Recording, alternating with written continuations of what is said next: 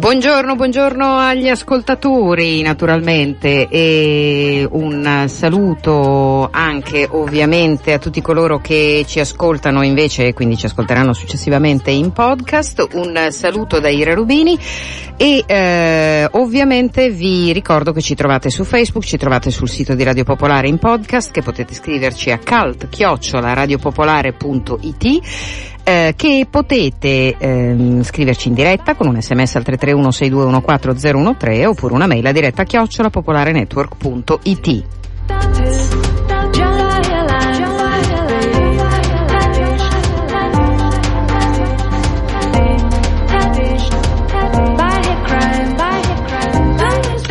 Vi veniamo al um, sommario di quest'oggi. Eh, nella seconda parte sarà il nostro ospite un grande scrittore americano, George Saunders, con il suo Lincoln nel Bardo, il, um, il romanzo che ha portato al Festival Letteratura di Genova e che oggi avrà occasione di presentare in un contesto molto speciale, che è quello eh, del eh, Monumentale di Milano. Um, ce lo racconterà lui stesso perché sarà ospite nei nostri studi. Mm, un altro appuntamento che ha molto a che fare con i libri, l'altro grande appuntamento del settembre eh, italiano letterario, Pordenone Legge, ce ne parla uno dei curatori, Alberto Garlini.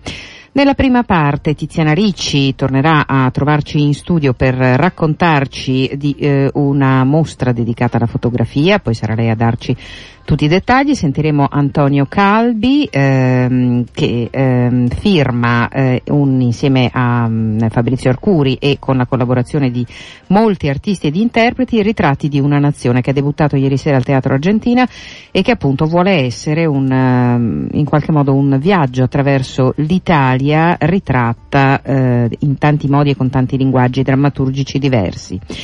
Barbara Sorrentini dialogherà con una delle curatrici del Sole Luna Doc Festival Treviso. E adesso, ringraziandolo come sempre della pazienza come tutti i primi ospiti di Cult, ehm, diamo il benvenuto a Benedetto Sicca, parliamo di Trame d'autore duemiladiciassette che prende il via proprio questa settimana. Eh, la manifestazione, la rassegna mh, che eh, si occupa di nuova drammaturgia italiana e internazionale, ehm, con una missione speciale che sarà lo stesso Benedetto a raccontarci, e come sempre il fulcro del Piccolo Teatro, sia il chiostro del Piccolo Teatro eh, Grassi, sia eh, il Teatro Studio. Eh, Benedetto, buongiorno, benvenuto, anzi bentornato. Buongiorno, buongiorno, allora, grazie. Torniamo a raccontare che cosa fa Trame d'autore ormai da molti anni. Sì, Trame d'autore è alla sua diciassettesima edizione e si è, è un festival che si è sempre occupato e si continua ad occupare di drammaturgia contemporanea. Da quest'anno eh, abbiamo deciso di dare un eh, nuovo impulso a questa domanda di che cosa fosse la drammaturgia contemporanea, e per cercare di rispondere alla complessità di questa domanda abbiamo iniziato a sondare eh, linguaggi non per forza strettamente legati eh, al testo inteso come parola scritta, ma mh, anche tutte le eh, declinazioni che la parola scritta può eh, eh, raggiungere attraverso la, l'incursione in altri linguaggi, che sono quelli naturalmente del suono, della luce, della voce, eh, del, del movimento, eccetera, eccetera. Benedetto Sicca eh, è direttore di Trame d'autore da quest'anno, direttore artistico, eh, dopo insomma tanti anni eh, con la guida di Angela Calicchio eh, e ehm, diciamo qual è, se vuoi, in questa già, già in questa edizione duemiladiciassette e, e speriamo per il futuro, la direzione che vuoi dare alla rassegna? Ma eh, sicuramente la pluralità eh, dei linguaggi, come dicevo poc'anzi, è centrale. A questo si aggiunge, credo, un tentativo di eh, costruire un festival che non sia un festival che cerchi di rappresentare il presente e il contemporaneo, ma un festival che cerchi di eh, mettere in scena una tensione. Ecco, questo credo che sia eh, una cosa che a- apparentemente poco concreta, ma in realtà concretissima dal mio punto di vista, e cioè il, il desiderio di ehm, provare a raccontare un movimento, il movimento che c'è all'interno degli autori, il movimento che c'è all'interno degli artisti, dei teatranti, che sono inquieti e spesso non sono fermi alla creazione che stanno realizzando in quel momento, ma mentre realizzano una creazione stanno già pensando alla creazione eh, prossima. Ecco, Trame d'autore da quest'anno cerca di intercettare questa tensione, questo movimento, anche proprio mettendo in scena creazioni diverse del medesimo eh, autore. Eh, mentre vi parlo io sono proprio adesso già al Teatro Studio, dove si sta allestendo il primo spettacolo che aprirà il festival domani sera, e, c'è, e, e questa tensione è tangibile, palpabile anche nell'emozione eh, del, del team, del, degli artisti, eccetera. Bene, allora eh, veniamo invece nel, a parlare del programma, con cosa si comincia, eh, poi daremo ovviamente tutti i dettagli per consultare il calendario in rete. Si inizia con Mi sa che fuori primavera, che è un lavoro eh, di Giorgio Barberio Corsetti, ideato e realizzato insieme a Gaia Saitta, che ne è anche la protagonista, che è un, la, la, neanche una trasposizione, è la messa in corpo di un bellissimo libro di Concita De Gregorio eh, che mh, parla di quella terribile vicenda di cronaca eh, che è la storia di Irina Luci, di una, che molti di noi già insomma conoscono anche prima eh, del libro di Concita, che è quella Eh, giovane donna eh, italiana che eh, trasferitasi in Svizzera col marito, un bel giorno è stata, eh, anzi un brutto giorno, è stata abbandonata eh, dal marito, che le ha sottratto le due gemelline di sette anni. Ecco, intorno a questa storia eh, terribile, Concita ha scritto un libro pieno di luce, pieno di speranza, per quanto strano sembri eh, data la eh, crudezza eh, della storia, e però appunto il titolo eh, la dice lunga. Mi sa che fuori è primavera, Irina eh, fa questo dono a Concita della propria eh, vicenda, e Concita eh, la mette sulla pagina attraverso una eh, ricostruzione di frammenti di memoria, anche raccontati in maniera non cronologica ma, ma diacronica, eh, e ci dà la possibilità di entrare piano piano nelle pieghe di questa terribile vicenda, riuscendoci a portare per mano all'interno eh, della speranza, della luce, che comunque la sopravvivenza eh, e, e, e il fatto che la vita continui ci obbliga a tenere in considerazione.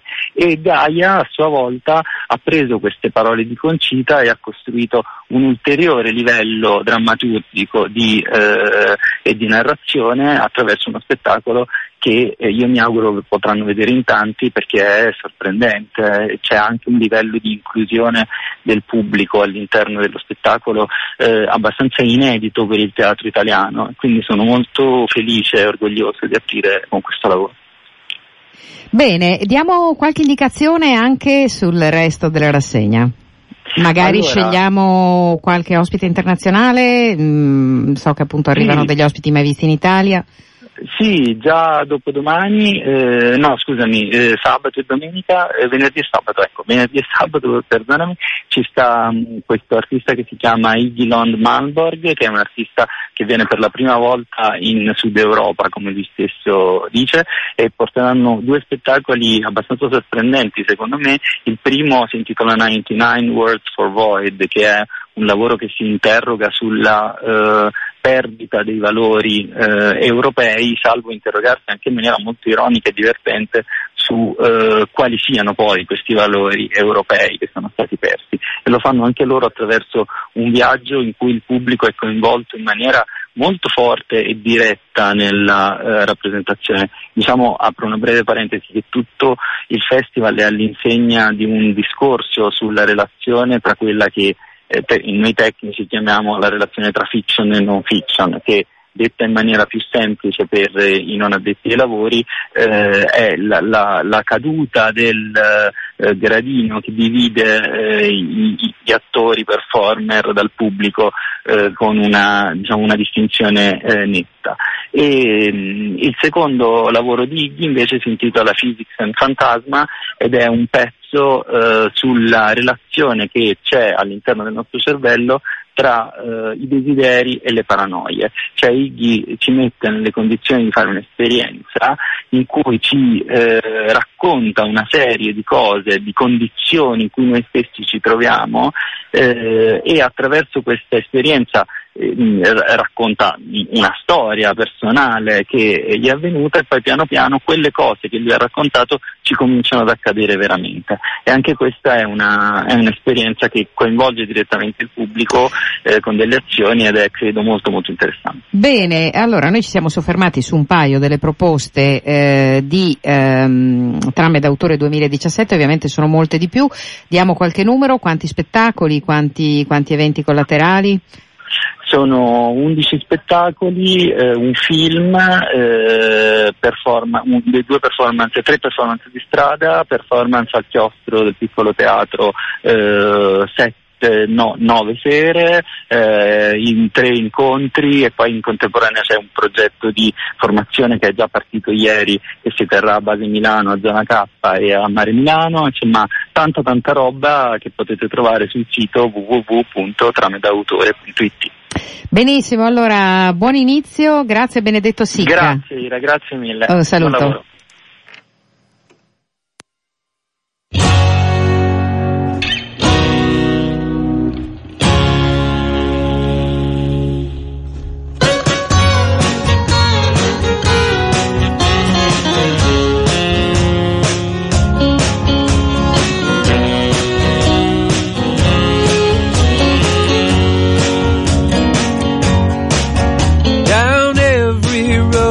There's always one more city.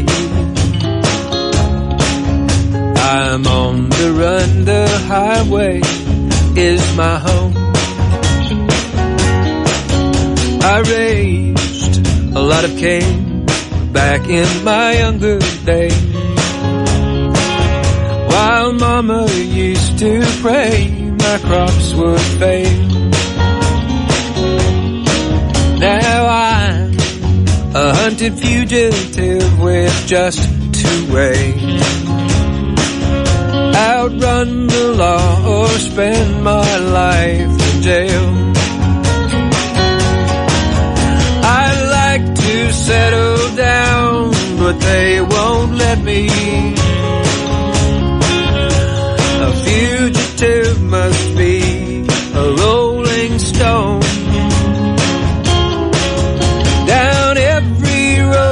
There's always one more city. I'm on the run, the highway is my home.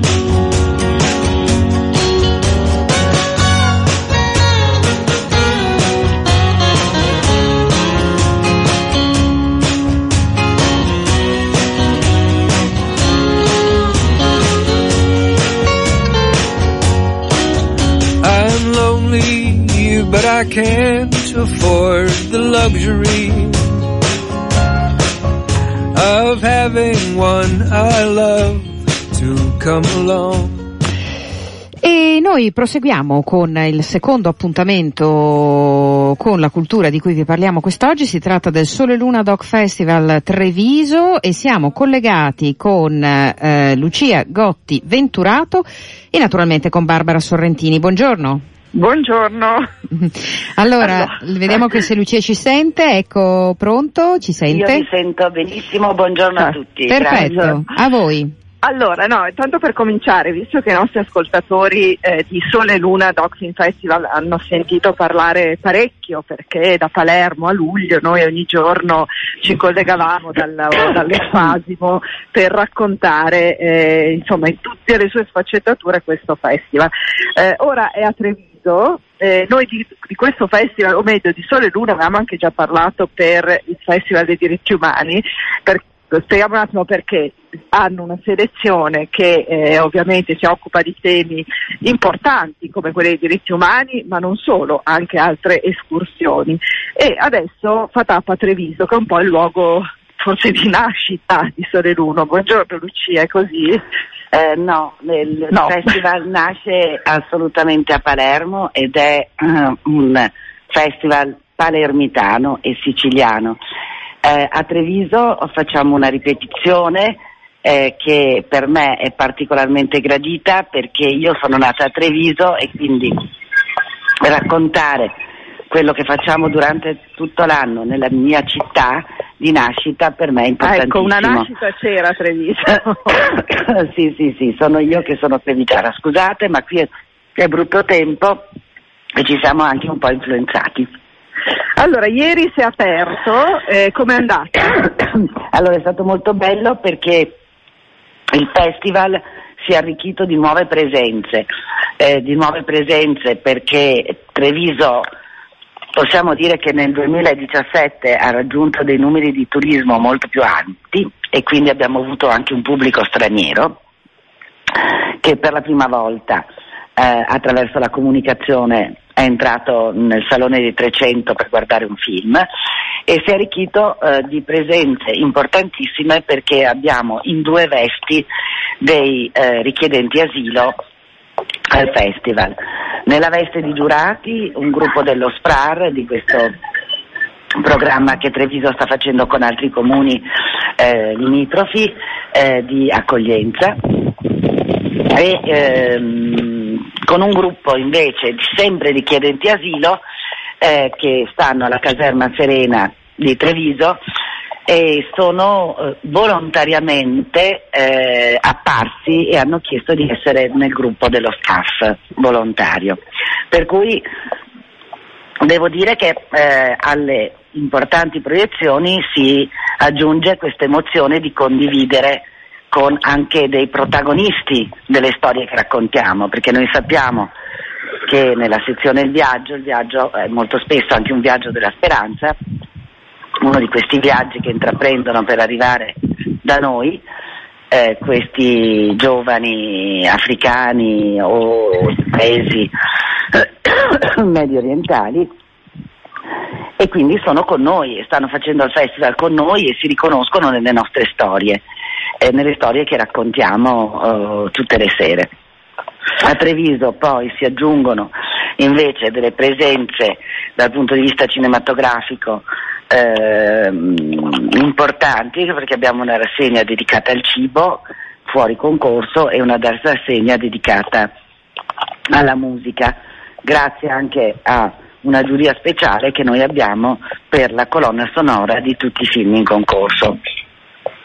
Ecco, fino al diciassette eh, nella insomma, la dodicesima edizione va avanti. Eh, vuoi segnalare altre insomma interessanti film, opere in selezione, che tra l'altro è stata curata insieme ad Andrea Mura e Chiara Andri, ci abbiamo anche sentito a Palermo. Allora, eh, se vogliamo parlare eh, della delle due rassegne che sono non sono state già annunciate, esatto, perché ehm, perché appunto eh, non erano a Palermo, abbiamo tre bellissimi film, uno dei quali comincerà stasera con gli appuntamenti Food for Life. Gli appuntamenti Food for Life sono poi anche arricchiti da una de- degustazione in tema, e tre grandi chef si ispireranno al film per questa sera. Per esempio abbiamo Theater of Life eh, che racconta la storia eh, del, una storia milanese, perché alla fine dell'Expo Bottura assieme a tantissimi altri grandi chef fece la cena per i poveri con gli avanzi, sì. E quindi questa sera lo racconteremo attraverso il film, e Aldo Borelli chef eh, mestrino ma molto famoso in tutta Italia e anche all'estero, oggi è a Parigi per un eh, grandissimo evento, eh, ci porterà il suo cibo di riciclo, che saranno delle magnifiche polpettine in, eh, in letto di zucca con eh, invece un riso con la lingua salmistrata, eh, tipiche, eh, il tutto è accompagnato dal nostro grande sponsor il Prosecco. Il quattordici settembre invece Bugs parlerà eh, di insetti e poi chiudiamo la rassegna Food for Life con il tempo delle api, sempre con degustazioni a tema. Invece per quanto riguarda la musica abbiamo quattro film. Ieri sera abbiamo inaugurato la serata dopo Prison Sister, abbiamo fatto vedere La Ciana, eh, oggi ci sarà Nick Cave, quindi di Jan Forsyth e Jan, mm. e Jan Pollard, e speriamo appunto che ci sarà anche un pubblico particolare proprio per Nick Cave. Caravatuareg, un film invece eh. che parla di tradizioni musicali eh, nei, tra i Tuareg, e mh, due eventi importantissimi. quattordici settembre Acqua Grande in Crescento è un film eh, documentario che è un backstage sulla magnifica eh, opera prima ehm, del, che è stata proposta qualche mese fa alla Fenice, che è di Giovanni Pellegrini, e poi l'evento speciale di sabato con Nanook of the North, eh, con la Fondazione Flaherty. Con la Fondazione Flaherty abbiamo questo film di Robert Flaherty, eh, lo sarà presentato con musica dal vivo eh, del maestro Bruno Ceselli al pianoforte. Eh, quindi chiudiamo la rassegna musica con un evento assolutamente unico per Treviso. Ecco, per tutte le altre informazioni c'è il sito sole luna doc punto org. eh, Ira, non so se abbiamo ancora tempo. No, purtroppo, purtroppo non abbiamo più tempo, però eh, ovviamente rimandiamo i nostri ascoltatori al sito che tu hai appena citato, e ringraziamo molto ovviamente, oltre a Barbara Sorrentini, Lucia Gotti Venturato. Grazie, un saluto a Treviso. Grazie, vediamo a marzo a Milano in Triennale. Grazie ancora. Ciao, Lucia, va bene, grazie, a presto, ciao. A risentirci. Ciao, grazie.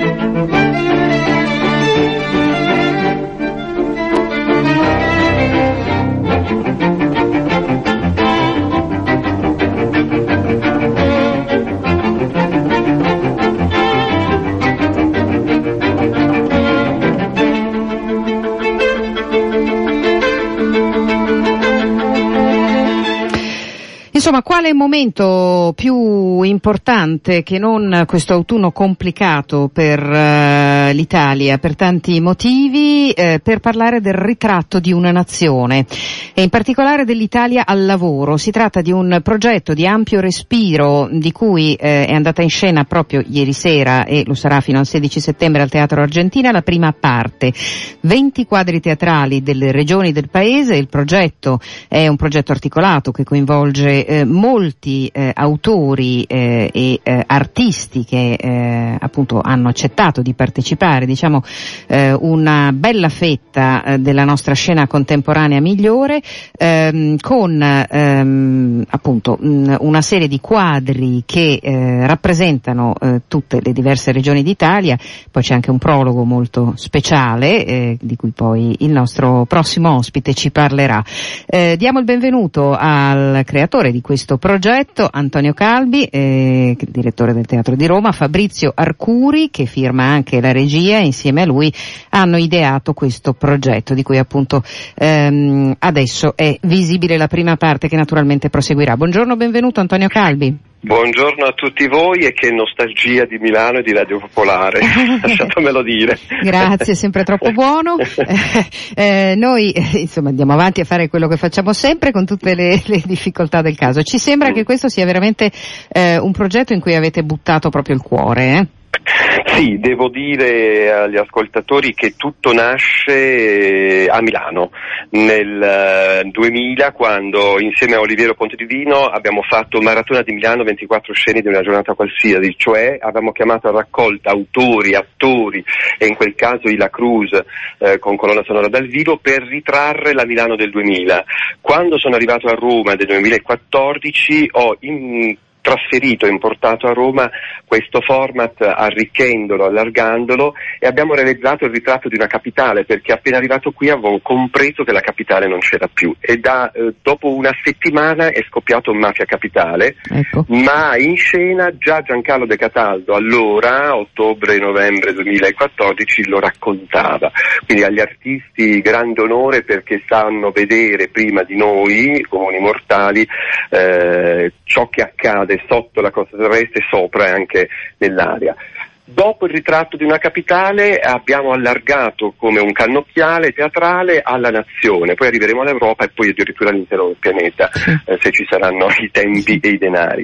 E abbiamo scelto il lavoro come filo conduttore per cucire le venti regioni che sappiamo essere dei territori molto diversi da tutti i punti di, ve- di vista, e a partire proprio dal lavoro. E quindi abbiamo commissionato questi primi eh, dieci pezzi con un prologo che Elfriede Jelinek, premio Nobel per la letteratura, la ricorderete, le, eh, l'autrice eh, acida e solforosa, puntuta, che ci ha fatto sì. un prologo molto forte, interpretato da Maddalena Crippa.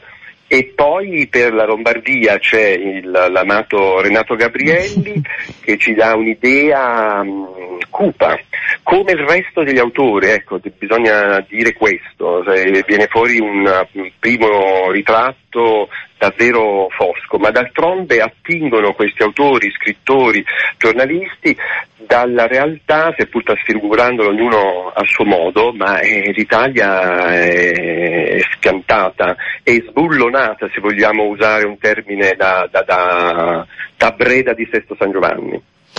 Sì, è sicuramente sbullonata, su questo non, non ci sono dubbi. Eh, diciamo che forse eh, in qualche parte del paese eh, si è incominciato a eh, ripartire dai pezzi sparsi e in altri, in altri, in altre parti del paese ancora si aspetta di cominciare. Quindi, eh, però, insomma, eh, andare avanti bisogna, e quindi vale la pena anche di fare una riflessione. Veniamo, tu hai citato alcuni dei nomi, hai citato Renato Gabrielli, che è spesso nostro ospite e con cui sicuramente torneremo a parlare Pre- presto anche di questo, di questo lavoro che ha fatto nell'ambito del progetto generale, però ci sono tanti nomi importantissimi e che, associati tutti insieme, per chi eh, come noi insomma di, di teatro si occupa da tanto tempo, fanno veramente mh, insomma piacere, eh, perché vedere Marta Cuscunà eh, che, che, che firma che firma un pezzo, vedere Battiston che insomma eh, oppure Davide Mia che conosciamo bene, Michele Placido, mh, Pesce, La Scommegna, insomma eh, uniti in questo progetto trovo che sia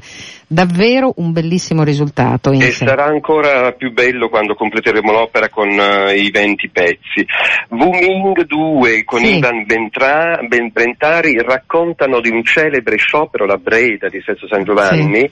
eh, nel sessantuno, mentre Gagarin va nello spazio, loro conquistano i primi, mettono le basi per i primi contratti nazionali di lavoro.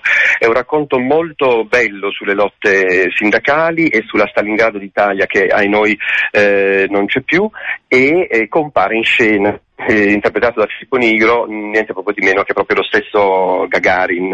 Eh, Vitaliano Trevisan ci restituisce un nord-est che non è più uno dei motori del paese, ma è un nord-est ripiegato su se stesso e che eh, pensa a dei nuovi uh, business uh, non po- poco chiari. Eh, ci si diverte molto con Giuseppe Battiston e Roberto Citrane nella riscrittura, sempre da parte di Vitaliano Trevisane, della bottega del caffè di Goldoni, dove eh, ovviamente oltre al caffè eh, si smercia qualcos'altro, e viene in mente naturalmente la, la bottega del caffè di Fassbinder, tanto amata da noi eh, dell'Elfo. Eh, molti applausi per Davide Mia, che torna in scena dopo dieci anni con un pezzo. Quando gliel'ho commissionato gli ho detto: ma di che parliamo in Sicilia? Vuoi parlare dei pescatori? Lo inventiamo la bucceria? Eh, non ho idea. E abbiamo deciso insieme che avrebbe parlato di una nuova professione, il eh, sommozzatore specializzato nel recupero dei cadaveri in mare, e, ed è molto forte, ci batte in faccia una realtà eh, raccontata da un altro punto di vista che, eh, che è quella appunto di un soccorritore. Eh, anche applausi per Ulderico Pesce che racconta la Lucania saudita sì. che non è diventata saudita, dove il petrolio dell'Eni eh, ha inquinato le falde acquifere e l'aria, i tumori sono la più alta percentuale di, di, di, d'Italia, e quindi eh, quello che doveva essere un'occasione di sviluppo di una regione, lui esorcisce dicendo: la Basilicata esiste, e la gente comincia a ridere perché evidentemente c'è l'idea, adesso Matera ovviamente se la si conosce sì, di più sì. grazie a Matera duemiladiciannove, e però ci parla di, di, di inchieste, di, ci parla di, e ci dà dei dati eh, che fanno accaponare la pelle. Michela Bugia ci resta Sardegna non cartolinesca, non da vacanze più o meno lussuose, ma per Arianna Scomegna, anche lei applauditissima, eh, nei panni di una eh, donna delle pulizie di una base NATO, ci racconta della dignità, della volontà, della necessità di un lavoro, seppure, seppure si sa che quel lavoro fa male. Lei ha perduto il marito pastore per leucemia perché pascolava mh, nei dintorni della, della base NATO, lei lavora nella base NATO, comincia a stare male, però dice ai pacifisti, ai giornalisti che arrivano lì eh, che eh, svelano eh, gli inghippi e i disastri, che il lavoro è necessario, seppur eh, prima o poi eh, scomparirà. Eh, la Puglia di Alessandro Leogrande racconta di un operaio dell'Ilva che era un contadino che non vedeva l'ora di emanciparsi, e poi sappiamo com'è andata a finire, ma ci parla anche di un polacco che è di nuovo caporalato, che ovviamente a suon di botte lavora dall'alba alla notte a raccogliere pomodori, e ha voluto poi eh, come dire, fare un tuffo nella storia al millenovecentoquattro, al primo sciopero eh, a Cerignola eh, che ci viene raccontato niente proprio di meno che da Giuseppe Di Vittorio eh, in un cameo appunto di, di Michele Placido. Marco Martinelli ci regala una Brescello, quindi siamo in piena Emilia, dove noi tutti pensavamo che gli anticorpi del primo socialismo, del comunismo poi eh, avessero, mh, come dire, ga- avrebbero garantito eh, una continuità di valori e, e di una economia sana, invece arriva la 'ndrangheta. Niente dura per sempre. Esatto, da trent'anni la 'ndrangheta si, si, si infiltra e ci racconta di Donato Ungaro, il un celebre giornalista che ha vinto tutte le, le, le cause della Gazzetta di, sì. di Reggio, che ci racconta tutto questo. Allora, eh, già solo dalle parole di Antonio Calbi avete capito quanto articolato e, e ripeto, um, straordinariamente vario e interessante è eh, questo percorso eh, che, eh, come ci raccontava lo stesso Antonio Calbi, è solo alla sua prima parte, quindi eh, poi sarà bello quando il progetto sarà eh, completato. Ehm, c'è qualche chance di vederla a Milano, visto che parlavamo di Milano all'inizio? Allora, devo dire che Milano compare più volte, perché il pezzo di no, Gabrielli, Eh, mm. ma compare anche nella Breda dei Vuming, eccetera, non eccetera. Solo, compare anche in un altro pezzo dove si parla della, della Milano post, post Expo, mm. quindi il nostro auspicio è di portarlo almeno in quelle città eh, in che cui sono nominate, il lavoro sono, sono non solo nominate, ah. che, ha, che la, la cui identità è legata fortemente al lavoro, quindi sì. Torino, Milano assolutamente, ma anche, anche Napoli. Questa prima parte ha cinquanta persone in scena, perché c'è una grande struttura di tubi innocenti che continua a muoversi con, la, eh, con una inondazione, sì. un concerto di immagini, eh, video molto forte, eh, con, quindi con una scenografia virtuale, e tra interpreti, autori, tecnici, maestranze sono cinquanta, saranno cento, quindi un mm. piccolo quarto stato che in effetti si compone all'inizio, quindi Felice da Volpedo eh, ritorna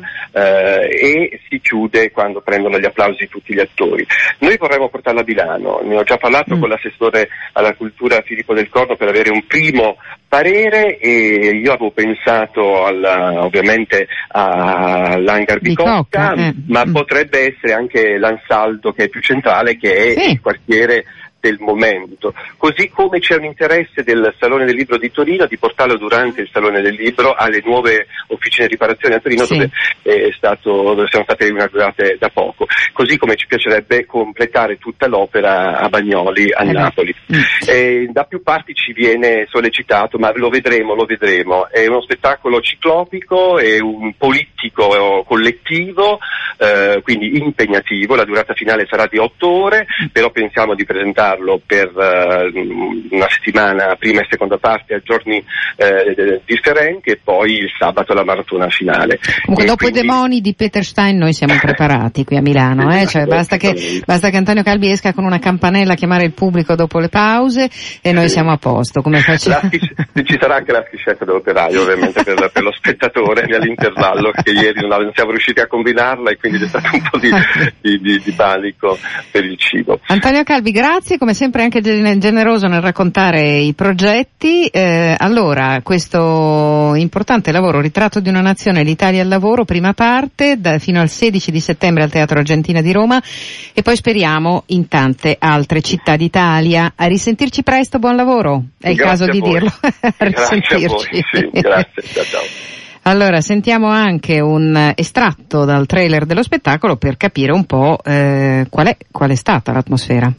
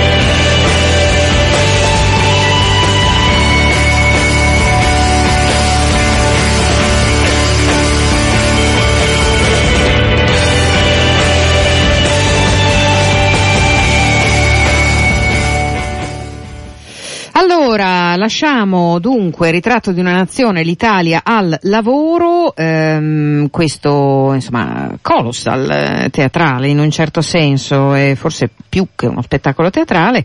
Eh, sono molto curiosa, devo dire, mi dispiace di non poter essere andata a vederlo, ma spero tanto di vederlo a Milano. Do il benvenuto a Tiziana Ricci. Ciao Tiziana, buongiorno, parliamo Ira. Di Pakistan. Buongiorno a tutti. Sì, Pakistan, in attesa e meraviglie, il titolo di una mostra fotografica eh, che racconta, dunque intanto diciamo subito che i fotografi sono Albertina D'Urso e Alessandro Belgioioso, che hanno fatto un viaggio nella zona di Karachi e di Lahore, e facendo delle fotografie a che cosa? Alle scuole gestite da The Citizen Foundation, che è un'associazione, eh, un'organizzazione pakistana non governativa, laica, senza scopo di lucro, fondata nel millenovecentonovantacinque da un gruppo di professionisti ed imprenditori illuminati del Pakistan. E loro cosa fanno? Sostengono l'istruzione in generale, ma in particolare l'istruzione delle bambine, eh, delle femmine, che in un paese come il Pakistan è particolarmente importante, come eh, si può ben capire. Le, la mostra fotografica è esposta da oggi, da oggi pomeriggio si può vedere, fino al diciotto di settembre al Museo Diocesano. Eh, il Museo Diocesano si trova in Ticinese, in corso di Porta Ticinese al novantacinque, si entra dalla parte del parco, e sono fotografie, io le ho viste, sono molto belle perché eh, documentano sia l'attività dentro le scuole eh, di questi ragazzini, delle, delle ragazzine in particolare, ma soprattutto le fotografie di Alessandro Belgioioso, anche le città, l'architettura, la vita cittadina. E tra l'altro la cosa carina è che i fotografi hanno messo a disposizione, hanno donato le proprie opere a Italian Friend of eh, Citizen Foundation eh, a sostegno proprio di questo progetto eh, che, come dicevo, sostiene l'istruzione femminile in queste scuole in Pakistan. Allora, io ho fatto una chiacchierata con i fotografi Albertina D'Urso e Alessandro Belgioioso. Io ho fotografato soprattutto i progetti di T C F e mh, sono anche però andata in giro nei villaggi per vedere proprio e fotografare da dove venivano queste ragazze. E, mh, effettivamente le zone dove sono stata io sono zone molto disagiate, però le persone e il paese in sé non è diverso da molti altri paesi asiatici come l'India, nel senso che è un paese colorato, divertente, dove la gente è intelligente e acculturata. Diciamo che mi sono molto sorpresa appunto anche dei pregiudizi che ci sono in questo paese nel momento in cui partivo, dove tutti che di solito mi dicono ah che fortuna, che bello, nel caso del Pakistan mi dicevano ma sei pazza, e poi in realtà non, non ho trovato niente di... Sappiamo che questo progetto ha come obiettivo eh, appunto l'istruzione femminile, no? Quindi in tanti anni hanno sostenuto molte scuole, appunto l'istruzione delle donne che immagino siano in una eh, condizione di disagio, no? In questo paese. Che impressione ne hai avuto? Sì, ho avuto l'impressione che le donne adulte di una certa età sicuramente sono in una situazione di disagio, e l'ho avuto sin dall'aereo, dove una, una donna si è messa a piangere perché, perché era seduta per caso vicino a un uomo. Però invece nelle giovani c'è una gran spinta positiva, e sicuramente l'influenza di, delle scuole di T C F, che sono appunto mh, capillarizzate anche nei piccoli villaggi, fa molto, perché queste ragazze sognano, studiano, da diciotto anni in su già lavorano, quindi mi sembra che la spinta verso il futuro sia quella di miglioramento. Voi siete stati, um, ho visto, tra Karachi e Lahore. Comunque tutte le città hanno una zona centrale dove appunto le città sono in grande ordine, c'è anche abbastanza ricchezza, e poi le zone periferiche, devo dire soprattutto a Karachi, sono abbastanza disagiate. A Lahore meno, perché è una intorno a Lahore più che vere e proprie bidonville, ci sono zone rurali, però comunque rispetto a quello che può essere una campagna europea non sono avanzate, nel senso non è proprio mm. braccia e animali. E sentiamo allora anche l'opinione di Alessandro Belgioioso, che ha fatto il viaggio con te. Eh, tu Alessandro hai fotografato la vita quotidiana. Io sì, mi sono più concentrato sulla parte, sulla vita quotidiana, sul paese, su, anche sulle grandi architetture. Architetture, sì. Hai scoperto delle cose che impreviste, perché eh, non l'abbiamo detto, ma il titolo della mostra è In attese meraviglie, quindi. Io il titolo l'ho trovato è molto azzeccato, anche se non è che mi piacesse come, come suonava, però è molto azzeccato perché, come ha detto anche Albertina, è un viaggio che a noi ha stupito per, per la gente, per l'apertura delle persone, per aver toccato con mano una realtà che, che, che ha una, una grossa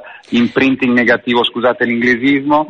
No, eh, ma facci le... capire meglio, perché vi ha stupito? Sì. Ci ha stupito perché solo dalle persone, tutte le persone, siamo sempre stati ospiti da persone che ci hanno aperto la loro casa, e tutte le persone dove siamo stati, di qualsiasi eh, anche ambiente sociale, sono sempre stati apertissimi, tranne quando in certe eh, zone rurali ci si scontrava con il eh, con la mentalità per cui le donne non ti possono rivolgere la parola e invece l'uomo e, e, e soprattutto il leader religioso locale deve essere l'intermediario con tutti. Mm. Quindi quest, questa fortissima eh, dicotomia tra il mondo, tra un Pakistan molto aperto e poi una base, eh, specie nei luoghi rurali, molto legata a delle tradizioni eh, un po' oscurantistiche, ci ha molto colpito. Però la, per, la grande apertura è quello che più mi ha fatto piacere e mi ha dato anche la voglia di fare questo, questo, questo lavoro. È un paese che eh, mentre tu quando vai in India, come diceva Albertina, tutti dicono ah, che bello, in realtà quando vai in Pakistan tutti dicono che attenzione. In eh, realtà infatti. È uno stesso paese che ha migliaia di anni di storia uniti, e poi dopo sono stati divisi nel quarantasette per una decisione politica e per evitare conflitti sociali che non, eh, scusate, conflitti interreligiosi che non sarebbero stati eh, gestibili senza un impero che li teneva assieme. Eh, hai avuto l'impressione che queste scuole siano, riescano ad essere efficaci? Cioè importanti, sì, sicuramente nelle intenzioni, ma poi eh. dopo nei risultati? Allora, i numeri delle scuole, eh, Albertina ricordami, il paese sono duecento milioni di pakistani, ci sono duecentomila scuole per il Pakistan e solo T C F ne gestisce più di mille, e poi ce ne sono altre migliaia che sono gestite perché ogni persona che ha la possibilità si occupa almeno di una scuola personalmente, cioè ogni, ogni persona che ha delle disponibilità, che ha un, un, una piccola impresa eccetera, tutti hanno, abbiamo scoperto stando dal, conoscendo le persone eh, che abbiamo conosciuto, che tutti si occupavano in qualche maniera personalmente di una, di una, di una scuola.